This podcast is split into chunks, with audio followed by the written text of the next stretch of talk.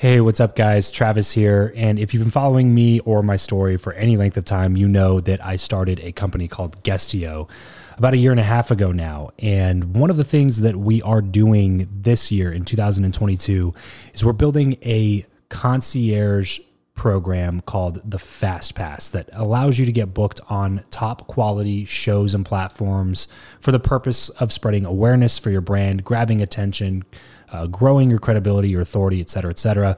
And so if you are listening to this right now and you are a 7-figure plus entrepreneur and you have a budget to bring in traffic, attention, credibility, authority to your brand, then this might be a really great program for you. Just head over to travischappell.com/10K. Why 10K? Because we guarantee in this program that you're going to be able to speak in front of 10,000 people within 90 days. Okay, 10,000 people within 90 days. Imagine getting on a stage in front of 10,000 people to share your message, your story. Well, that's exactly what we are doing inside of this program through virtual stages like podcasts or virtual events or YouTube channels or blogs.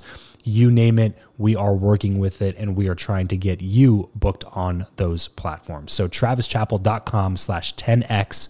There's a quick application there, and then right at the end of that application, it'll prompt you to set up a phone call where you'll jump on a call with me, and we'll talk through whether or not you're a great fit for this program. Please act fast on this. Do not wait, because we were only taking on 1 or 2 clients a week due to constraints with our team and the limited supply of high quality shows and platforms that are out there in the market. So if that's you and you're really wanting to explode your brand in 2022, head over to travischappell.com/10K, fill out the application, schedule a quick phone call, and you and I will chat really soon about whether or not this would be a great fit for you. Thanks guys. Talk to you soon. Build Your Network, episode 125. Hey, this is Jeff Hoffman, serial entrepreneur from Priceline.com and UBid.com. And if you want to learn how to scale your relationships, you should be listening to the Build Your Network podcast with my good friend, Travis Chappell. You have the ambition, the knowledge, and the experience, but still lack those relationships necessary for achieving true success. Welcome to Build Your Network, your guide to growing your inner circle, increasing your influence, and assisting others in reaching their goals. This is networking the way it should be, brought to you by your host, Travis Chappell. What is up, and welcome to the one and only show that brings you tips and tricks on networking from the best experts around 3 days a week. Although they may not all be in the same field, every guest that comes on the show has one very important thing in common. They believe, as I do, that building relationships is crucial to achieving success in life. I cannot wait to introduce you to today's guest, but first, if you have not done this already, please go ahead and schedule a quick chat with me. I would love to talk with you sometime just for 10 or 15 minutes over the phone. Head on over to buildyournetwork.co /FB. And in the pinned welcome post in the top of my Facebook group, you'll see a link that goes directly to my calendar. And there you can schedule a quick chat. I'd love to talk with you sometime. So I'll catch you there, or I'll catch you in the Facebook group. And now let's go ahead and chat with today's guest, Jeff Hoffman. Jeff is a successful entrepreneur, proven CEO, worldwide motivational speaker, published author, film producer, and a producer of a Grammy-winning jazz album in 2015. He's been the founder of multiple startups, has been the CEO of both public and private companies, and has served as a senior executive in many capacities. Jeff has been part of a number of well-known companies, including Priceline.com, UBid.com, ColorJar, and more. Jeff is a frequent keynote speaker, having been invited to speak in over 50 countries on the topics of innovation, entrepreneurship, and business leadership. He's the co-author of the book Scale, a how-to guide for growing your business. Jeff also teaches innovation workshops to major corporations on a regular basis. He received a Lifetime Achievement Award from the National CEO Council for his contributions to the field of entrepreneurship, and he received the Champion of Entrepreneurship Award from JP Morgan Chase, Citibank, and Rising Tide Capital. Outside of the world of technology, Jeff has produced movies, has produced musical events, including concerts, tours, and charity events with such artists as Elton John, Britney Spears, NSYNC, and others. And he serves on numerous charities and nonprofit boards. Jeff, welcome to the show, man. That was such a mouthful of an introduction. We've done so many things. It's hard to keep it concise. Super, super excited to have you on. Why don't you go ahead and tell us what you're most excited about right now? Okay. So I am, first of all, thrilled to be here. Thank you very much for having me today. And what I'm particularly excited about, there's 2 things.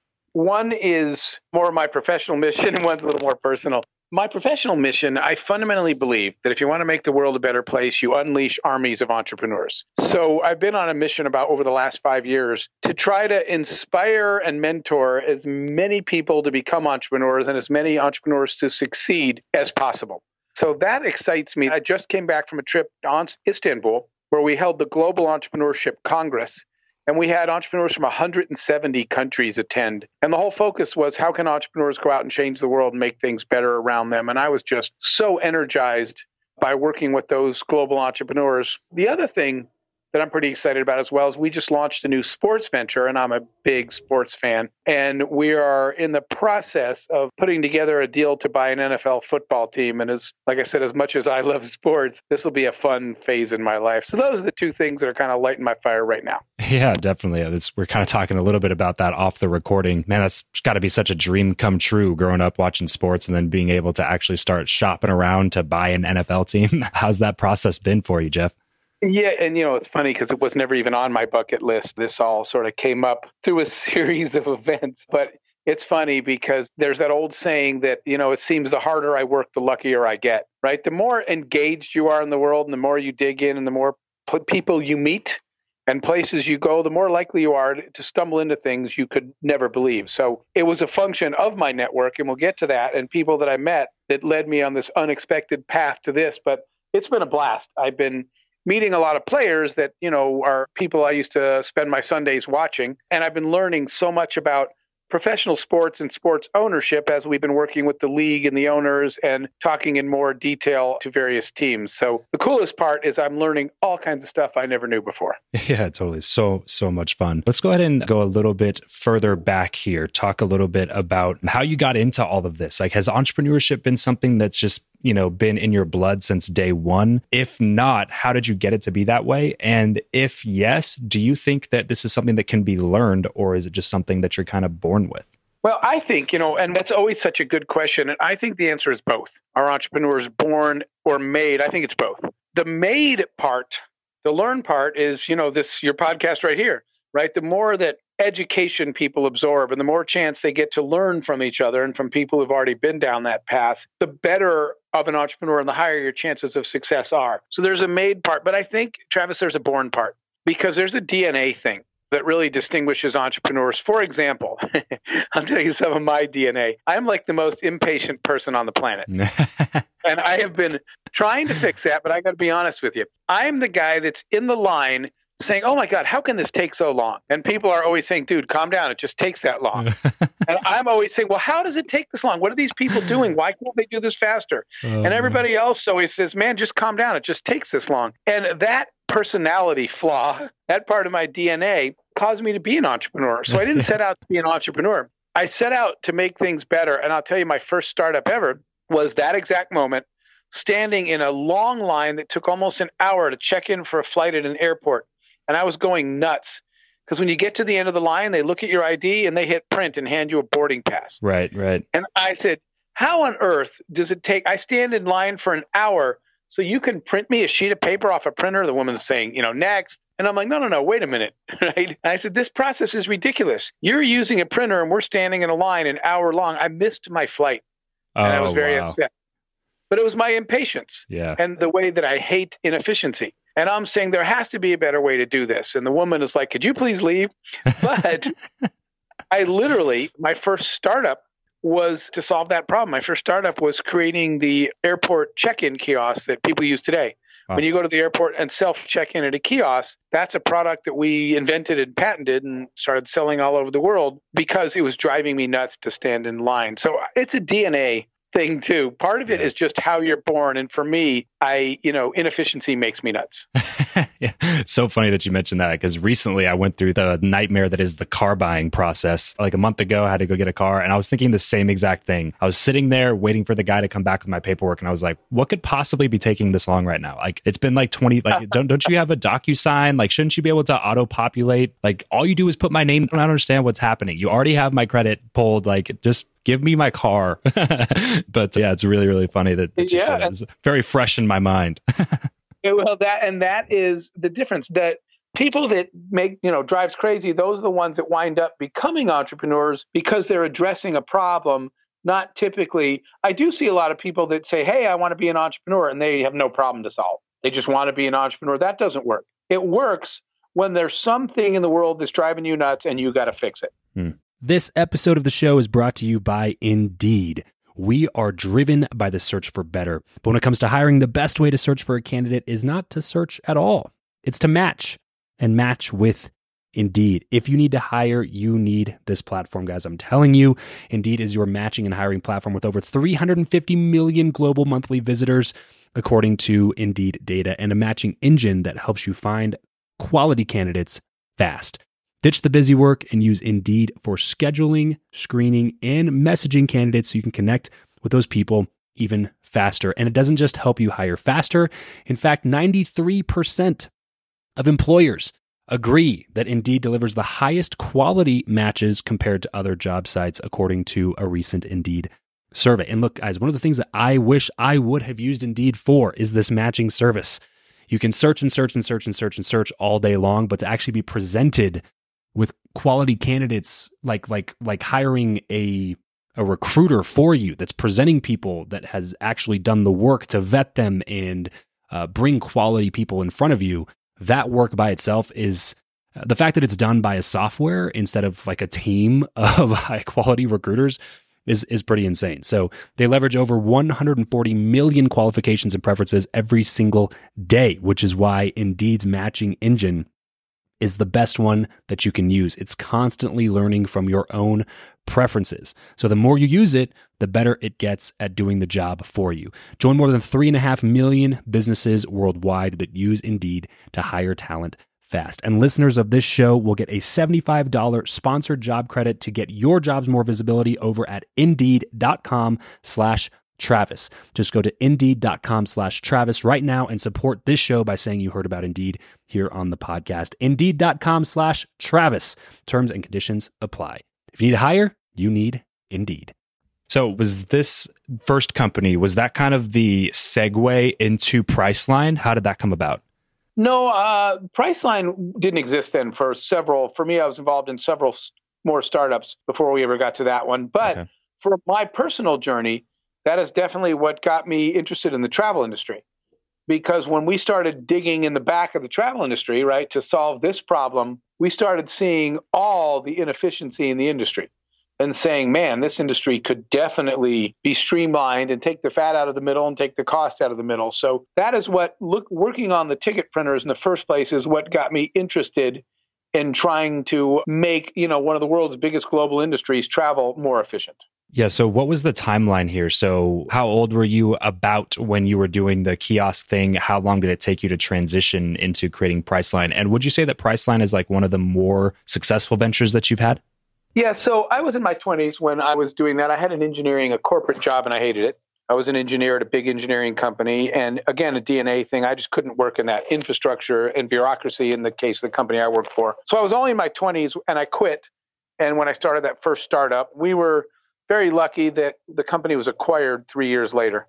We sold it. And so I continued to work on some other startup ideas, some that worked and some that didn't along the way. Before, like, for example, we got this crazy idea that you don't have to go to the mall to buy a sweater. You have a computer at home. You could buy one on this new thing called the internet. That idea failed because we built an internet shopping site way before anyone knew what the internet was. That transition, that failure into another startup I did, which was internet banking. And we created some of the first internet banking technology, and that one was successful. We had banks all over the US, Europe, and South America using the product, and we sold that company. And then there was basically an inventor, a guy named Jay Walker up in Connecticut. And Jay is the one that had the intellectual property of a reverse auction. The concept of bidding on unsold inventory, naming your price. That was Jay's patent and Jay's idea. So Jay is the one that started calling a team of people, and he's the one who assembled a team to go build Priceline. But the timing was perfect, because at the beginning, when we all got to Priceline, the internet was brand new, but now people were starting to feel comfortable using it. Right. And travel was still this inefficient industry that could be disintermediated using the internet. So it was a good idea, but it was also the right place at the right time. And it was just a really fun ride. Yeah. And so what's your involvement with all of that stuff now? Really none, because, you know, we had companies, I've been involved in companies, you know, later I did another internet company called UBid.com that I was the CEO of. That was like the fifth largest auction site on the internet. But we've had a combination, some that didn't work, companies that we sold and companies we took public. And about 5 years ago was when I made a commitment to giving back. So I left all my companies then and said, I'm going to spend some years of my life giving back for the blessings I've received from the field of entrepreneurship by mentoring entrepreneurs. So I've been on like a 5-year world tour of mentoring the last 5 years and just trying to help other people start their companies and achieve their dreams. So I'm not involved in any of those companies at this point. Really cool. So now you're doing a lot more travel. We kind of talked about this a little bit off recording as well. What's one of your favorite places to travel to, Jeff? Well, I tell you what, I think, you know, one of my childhood goals was before I die, for my life to have been well lived, I decided this, that I want to visit 50 countries in my lifetime. And by the way, part of that, Travis, came from this, like in seventh grade, we had to read a Mark Twain book. Uh-huh. And on the inside cover of the Mark Twain book, Mark Twain put a quote. His quote was, I'm going to paraphrase it, but his quote was that travel is the fatal enemy of prejudice. Hmm. And I was like, wow, my teacher said, you know, Jeff, what does that mean? And I said, it means that the more we get out, the more of the world we see, and the more time we spend with people who don't look like this, like us, the more tolerant and understanding of human beings we'd be, more love, less hate. Hmm. And she said, you're right. And I said, man, I want to go see the world now. So my goal was to visit 50 countries. And I've been to about maybe 92, I think, that I'm up to. Wow. And different countries I love for different reasons, but if I had to pick, to answer your question, it's probably a combination of Australia and New Zealand that you and I have talked about before. I love the people. I love the nature. I love the sunshine. I love the animals. When I'm in, and I just recently was in both Australia and New Zealand. And, you know, one afternoon after working with entrepreneurs for a couple of days, I took the day off and I was out feeding kangaroos in a field in Australia. And then that weekend, I was visiting the Maori Indians on their property and learning about their history down in New Zealand. I love being down there. Yeah, and that, you have a really cool story, too, about visiting that Indian reservation. Can you tell us about that? Yeah, there are parts of it that if you're not Maori, you can't go on their land. But they were just, one of the Maoris came to me and he said, we'd like to thank you for the time you're giving our people here in New Zealand, helping people help themselves. We'd like to do something for you in return and teach you a little bit about our culture and our history. And we went out of Auckland, out of New Zealand, to where the Maori basically reservation where their property is, but it's gated and you can't walk on that property if you're not a Maori. And so I thought that was the end of it. And he said, look, we're going to give you a special thing. We're going to basically welcome you into the tribe, which is a formal ceremony where they do a series of chants, a little bit of a dance, and then it ends with the Maori warrior doing a nose rubbing thing. So he and I rubbed noses to formally welcome me in.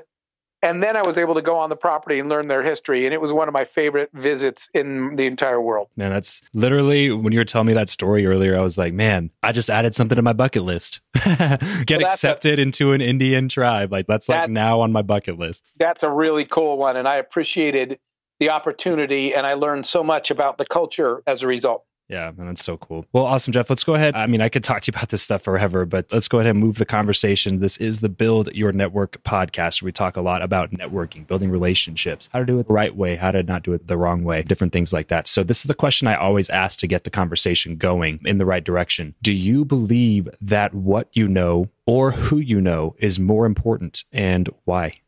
So I'm going to go with, and not just because I'm on your podcast, I'm going to go with who you know, and here's why. Because you don't know everything anyway. There is no big accomplishment in the world that was ever accomplished by one person. You really are limited by the strength of your network or the weakness of it. And so whatever big dreams you have in your life, whatever you're going to set out to do, you're not as smart as you think you are. And you're not good at 12 things. You're good at one thing, which means you need 11 other people to fill out your team.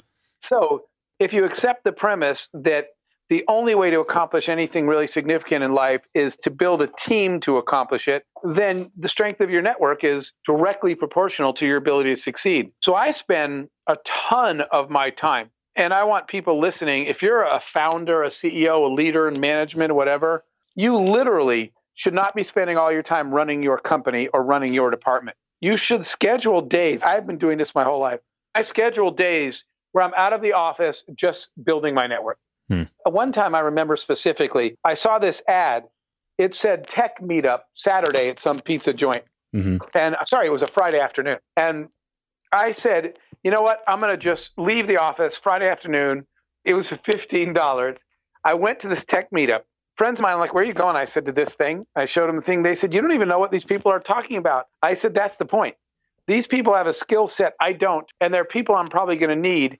And you don't want to build your network when you need it. You want to build your network way before you need it. Yes, so exactly. I schedule time to go literally put myself in the presence of people that are not me, that have skills I don't, and make it a point to get to know them and sort of catalog the people that I met.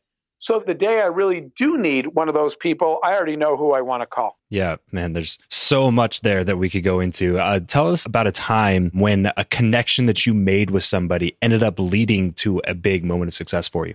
Oh, sure. There had been absolutely a number of those, but I can remember one time. So I'm an engineer by trade. Okay. The finance part is definitely a weakness for me. And I have this habit of talking to everybody everywhere, strangers, right? Because you might just have walked past, you might have been standing quietly in line, and the person in front or behind of you might have been your investor, might have been your partner, might have been your customer, might be your spouse, who knows? Mm-hmm. But it could have been someone significant in your life, and you didn't even say hello because you don't know each other, really. Yeah. So I engage strangers all the time, and sometimes, of course, it's crickets chirping, awkward silence.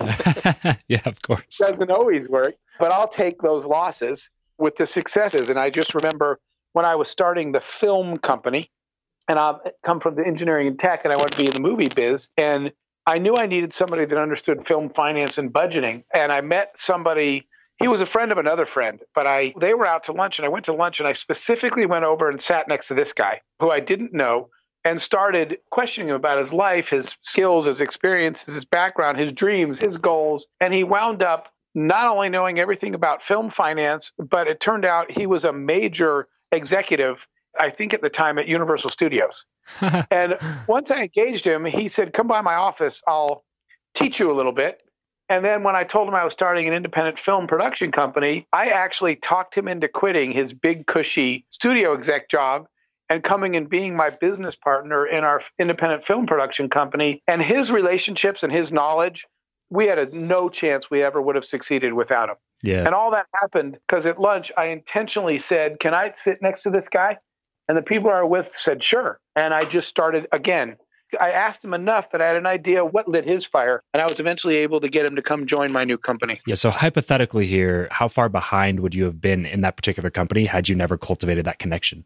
So behind's probably not even the word. I don't think the company ever would have got off the ground. Yeah. Because he had relationships with the studios, with the industry, and he had the knowledge of the finance part. Plus, even more, he had the credibility.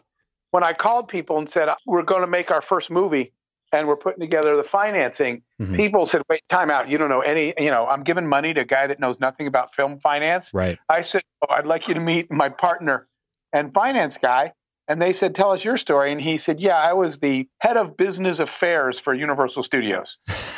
I negotiated. This is a guy that negotiated Jurassic Park contract with Steven Spielberg. And they said, okay, we'll be right over. Yeah. So yeah. I don't know if I would have succeeded. How much do you need? Yeah, exactly. Yeah. If I had not found this person in my network and talked him into joining me. So the reason I asked that hypothetical question, because I want people to start thinking like, with this being so important, Jeff, with building a network, with growing relationships, with this kind of stuff being so paramount to finding success, why is it, do you think, that most people just completely neglect doing it? Well, the biggest reason I see, and now I spend a lot of time trying to help people grow their business, so I hear this all the time, and it's ironic because they're too busy being inefficient to stop and take the time to get more efficient. And what I mean is they're so busy juggling all the balls. And part of the reason they're so busy at it is because they're doing things they don't know how to do. It's, for example, me as an engineer trying to do finance.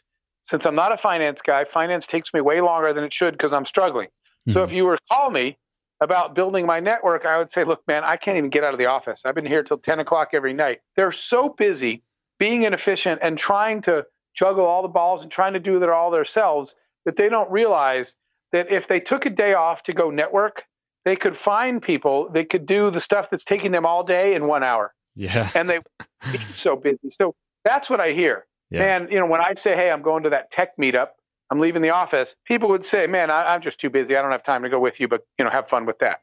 And I'm sitting there thinking, if you did go with me, you might meet somebody that would solve your way too busy problem because they know how to do this better than you. Totally, so that's it. Yeah, totally. They're a compounding effect. Yeah, exactly. Yeah, yeah. It's so funny. That's something that is so prevalent too. Like I talk to people a lot, especially with my show, obviously, that will say stuff like that to me. Like, how do you find the time to go to these events? How do you find the time to network with these people? And my answer is always a question back to them. Like, how do you not find the time to do this kind of stuff? Like, it is one of the most valuable ways that I can spend my time. Like, it's just an insane amount of value coming back from it. So that's why I usually like to ask that question. Would you say that you are naturally an introvert or an extrovert, Jeff? I would say somewhere in between, but leaning towards extrovert, but I didn't start that way. Like I said, I'm an engineer. So my beginning of my career is, you know, sitting in front of computers all day writing code. And I realized then that I was never going to get anywhere I was trying to go if I didn't build a team around me. So I went out of my comfort zone and started, like I said, talking to this finance guy that I was just talking about, Glenn, right? I was starting a conversation and I was afraid when I start talking a little about finance, he's going to say, man, you're just like a moron. You know nothing. And I was going to have to say, about your world of finance, you're right, I don't. So it was a little uncomfortable at first, but I realized you got to put yourself out there because that's not what happens. Mm. You know, the guy didn't say that. What he said was, well, I'm glad you're talking to me because this is my area. You handle your area. You know, it's like you think of a baseball team.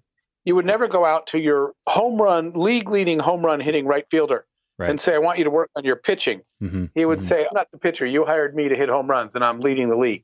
Right. That guy's the pitcher. You just wouldn't do that. So don't be afraid of the fact that you don't know how to pitch if you're the home run hitter. Do your job and find other people to do it. So I forced myself out of my comfort zone to be a little more extroverted because I knew that I had to make contact with people to build this network or I would never build the company. Man, the best things in life happen outside of your comfort zone. I like that story a lot because it shows people that you don't have to be the natural extrovert in order to be able to go out. And like you said, now you're standing in line and you talk to the people on both sides of you just to like start conversations. And when people probably heard that earlier in the conversation, they're like, oh, well, Jeff's, you know, that works for Jeff. Jeff is an extrovert. Obviously, he wouldn't be able to do that if it. And it's like, no. This is a skill set that we can work on and become better at. Like, this might not be the way that you recharge ever because that might be like, for me personally, I'm definitely introverted. I recharge by myself. My personality type is that way. But I think the power comes in once you experience how effective building a network really is. You don't really ever look back. You know what I mean? Like, it's like you take the risk first off because you're like, hey, I hear this is a good idea. And then you do it once or twice and experience the power of building a great inner circle. And then it's like, man, how do I not keep doing this all the time? How is this not something that I keep pushing forward? Would you agree with that? Absolutely. And you just have to take those first few steps out of your comfort zone. And when you find, like you said, you find the payback, how much it was worth it, you'll be a little more confident each time you go forward. But you've got to push yourself to start. So if we were to break it down to one thing here, Jeff, let's make it just really simple, really easy. One big takeaway for somebody to take away from this conversation. What would be your number one tip to become better at this weird, awkward thing called networking? Absolutely. And this is going to sound really simple, but nobody does it. And that's this. Literally schedule time in your week. Schedule time where you say, I'm taking Thursday afternoon off with one and only one goal, to go out networking. To physically, whether it's, and during that time, you're not running your company. You're not just answering emails of people you already know. You're either online or offline. I like offline if you can go somewhere and meet people. Mm-hmm. You are scheduling time where your only goal for Thursday afternoon is go to some event you would not normally go to and go meet people that have skills that you don't. I schedule time and I sign up to go to events and conferences or listen to podcasts or whatever. I schedule time where my only goal is network building. But that's not what most people do. Most people think network building is what happens when you're going somewhere anyway. I have to be at this conference. I'll try to meet some people. Mm-hmm. What I'm saying is go to a conference you weren't scheduled for only to meet people where you don't have any other responsibility at that conference, or go to a meeting or go wherever, but schedule time that is set aside for nothing but networking instead of hoping you come across people while you're, you know, by chance. Absolutely love that level of practicality there. I ask that question a lot. And a lot of times I get philosophical answers, which is totally fine. But I really like those practical ones too, because that's something, like you said, it's so simple.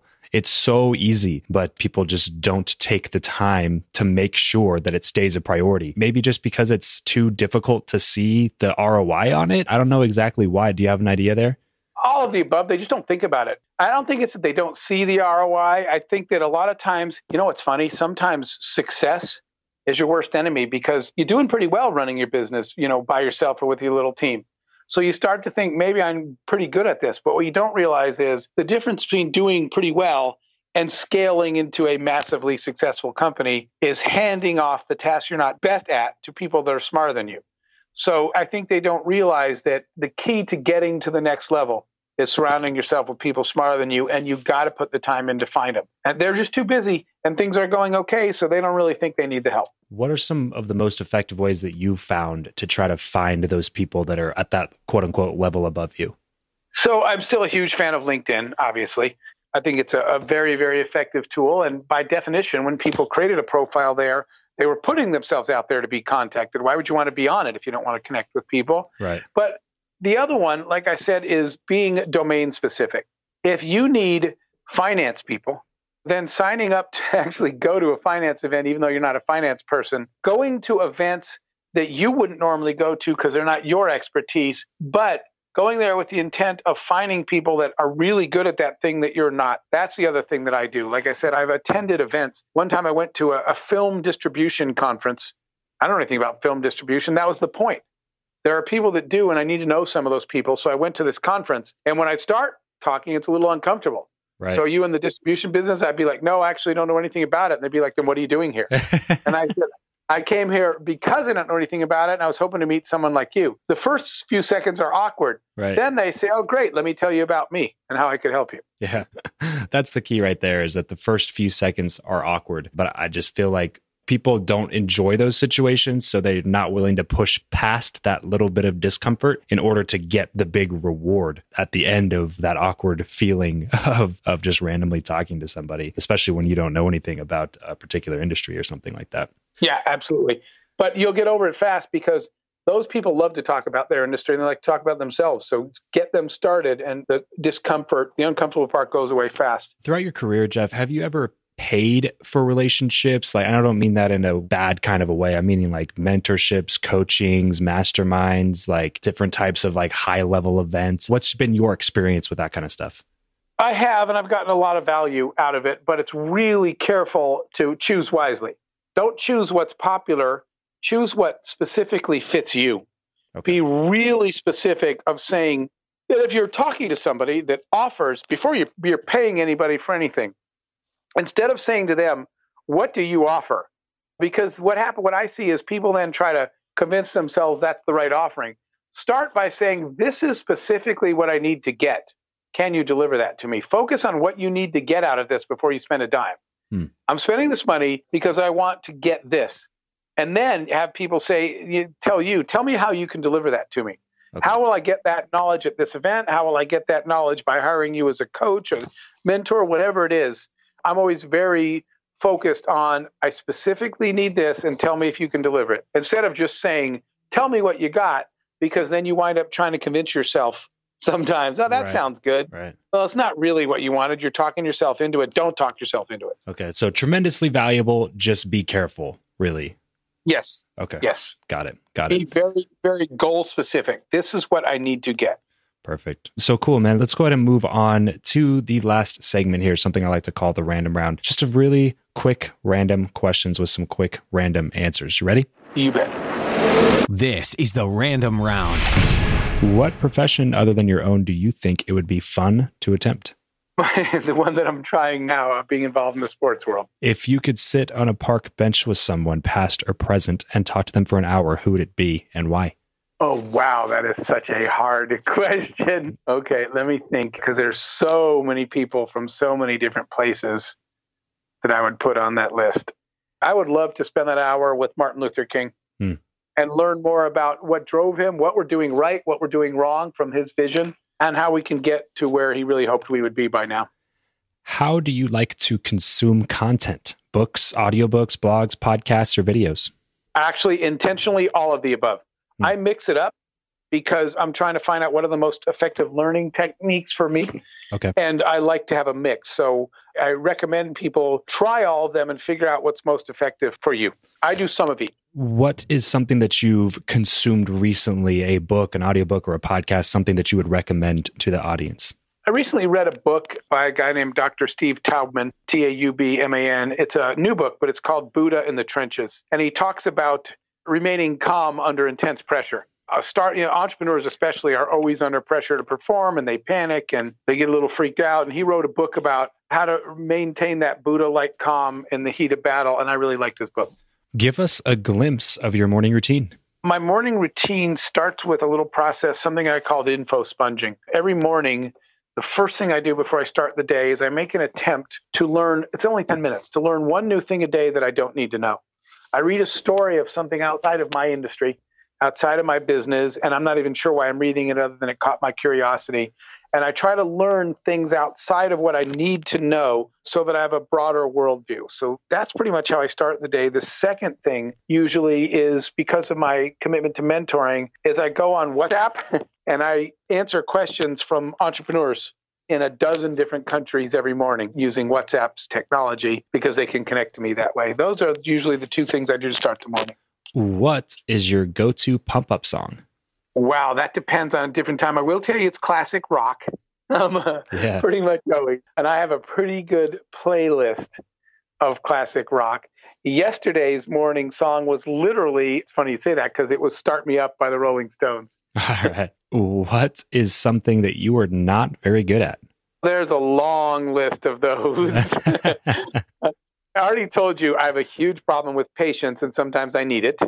Sometimes I need to slow down and listen and wait, and I'm really bad at it. My biggest business weakness, so personal weakness would be patience.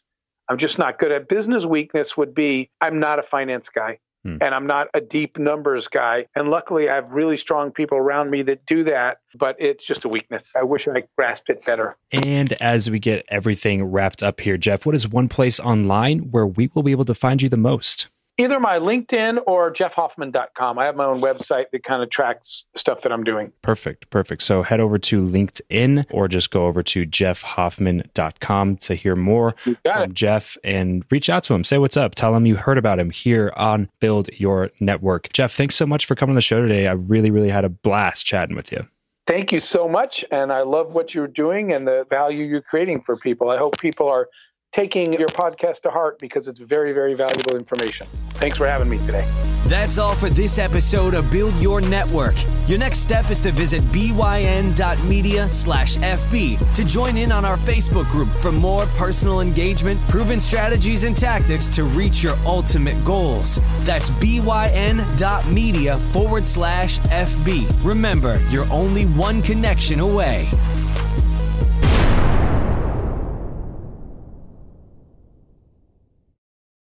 For the ones who work hard to ensure their crew can always go the extra mile, and the ones who get in early so everyone can go home on time, there's Grainger, offering professional-grade supplies backed by product experts so you can quickly and easily find what you need. Plus, you can count on access to a committed team ready to go the extra mile for you. Call, click Grainger.com, or just stop by. Grainger, for the ones who get it done.